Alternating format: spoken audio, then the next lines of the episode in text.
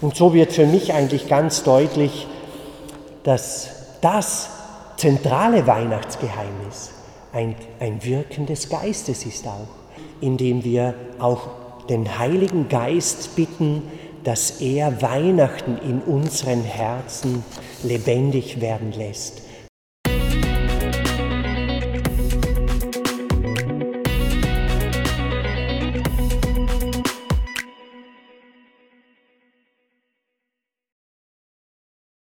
Liebe Schwestern und Brüder, jetzt ist das Weihnachtsfest sehr nahe. Ich denke, wir haben schon viele Vorbereitungen auf das Weihnachtsfest gemacht, erledigt. In unserer Kirche zum Beispiel steht auch schon die schöne Krippe, die unser lieber Mitbruder Johann Josef besonders jedes Jahr wieder errichtet mit seinen Helfern. Und die meisten von uns haben sicher natürlich schon alle Geschenke besorgt, die Post geschickt. Und vielleicht waren auch manche von euch mehr bei Gottesdiensten jetzt in der Adventszeit, vielleicht sogar auch Barorate Gottesdiensten bei einem Adventsingen, was auch ein Stück Vorbereitung ist auf das Weihnachtsfest. Manche waren sogar bei der Beichte, was ich sehr empfehlen kann, was ich auch selber mache, regelmäßig das Sakrament der Beichte zu empfangen, weil da ein großer Segen ausgeht, auch von diesem Sakrament. Die Lesungen des heutigen vierten Adventssonntags sprechen aus meiner Sicht auch von der Vorbereitung auf Weihnachten. Was ist wichtig für die Vorbereitung auf Weihnachten. Dazu wird für mich schon einmal im zweiten Buch Samuel deutlich, wie Gott zum König David spricht. Nämlich, König David möchte Gott einen Tempel bauen, ein Haus. Aus ein Haus, wahrscheinlich damals wohl äh, vor allem aus Holz auch. Du willst mir ein Haus bauen, damit ich darin wohne, sagt Gott zu David. Du willst für mich etwas machen? Und dann sagt Gott, ich werde dir, nun verkündet dir der Herr, dass der Herr dir ein Haus bauen wird. Ich mache etwas für dich. Und dann spricht Gott über das Haus, nämlich die Königsdynastie, dein Königshaus, dein Königtum. Haus ist ja auch im Sprachgebrauch des Hebräischen, auch ein Begriff für eine Dynastie. Das Haus Davids zum Beispiel betrifft die ganze Königsdynastie, das Geschlecht Davids. Und er sagt, ich werde deinem Königtum Bestand geben, dein Thron wird auf ewig Bestand haben. Damit sagt Gott, ich mache etwas ganz Großes für dich.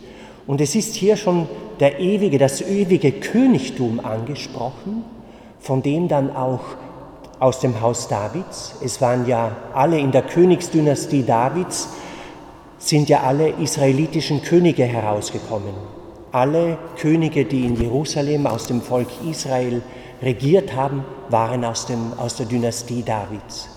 Und dieser Dynastie war ein ewiges Königtum zugesagt, die Nachfolger Davids. Und das hört Maria, diese jüdische Frau, als der Engel zu ihr kommt, du wirst ein Kind empfangen, einen Sohn wirst du gebären und dann heißt es, Gott der Herr wird ihm den Thron seines Vaters David geben und er wird über das Haus Jakob in Ewigkeit herrschen.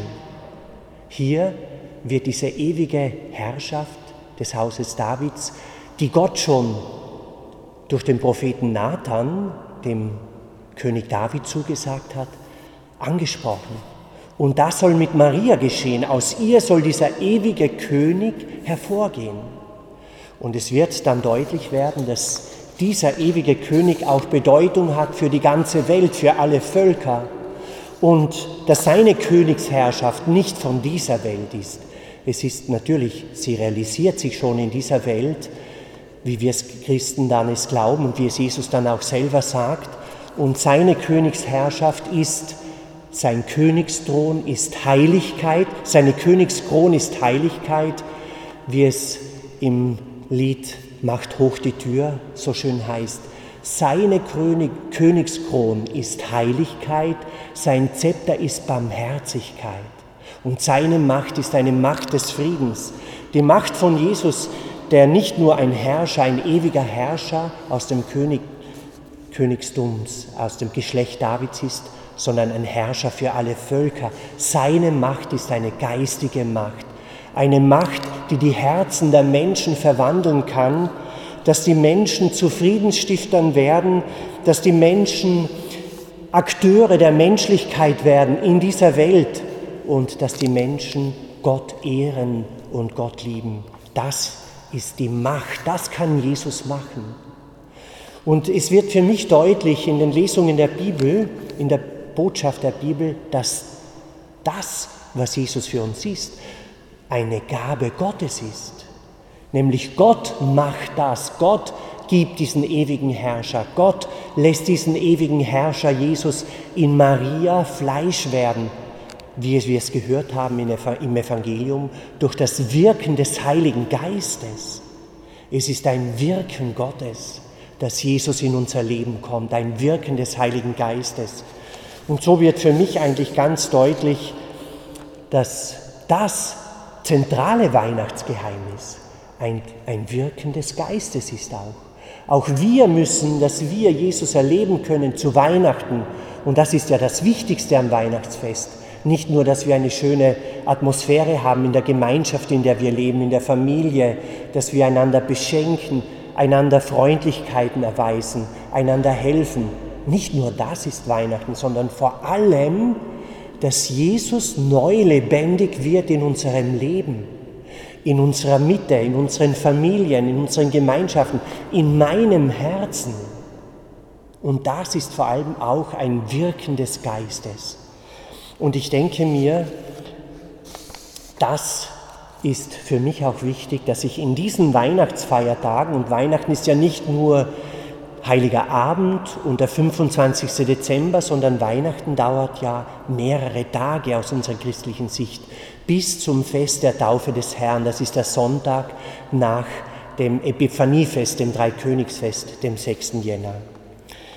Und so wünsche ich uns, dass wir in diesem Weihnachten weiterhin offen bleiben, auch für das Wirken des Geistes, indem wir natürlich uns bemühen, freundlich zu sein, indem wir beten, indem wir auch Gottesdienste besuchen, indem wir auch den Heiligen Geist bitten, dass er Weihnachten in unseren Herzen lebendig werden lässt, dass Jesus in unserem Leben neu Realität wird, dass meine Beziehung zu Jesus ganz neu gestärkt wird an diesem Weihnachtsfest. Denn das gilt für uns alle, was für Maria gilt, was der Engel zu Maria gesagt hat. Durch den Geist Gottes wird Jesus lebendig, wie der Engel gesagt hat. Die Kraft des Höchsten wird dich überschatten, der Heilige Geist wird über dich kommen. Deshalb wird auch das Kind heilig und Sohn Gottes genannt werden. Amen.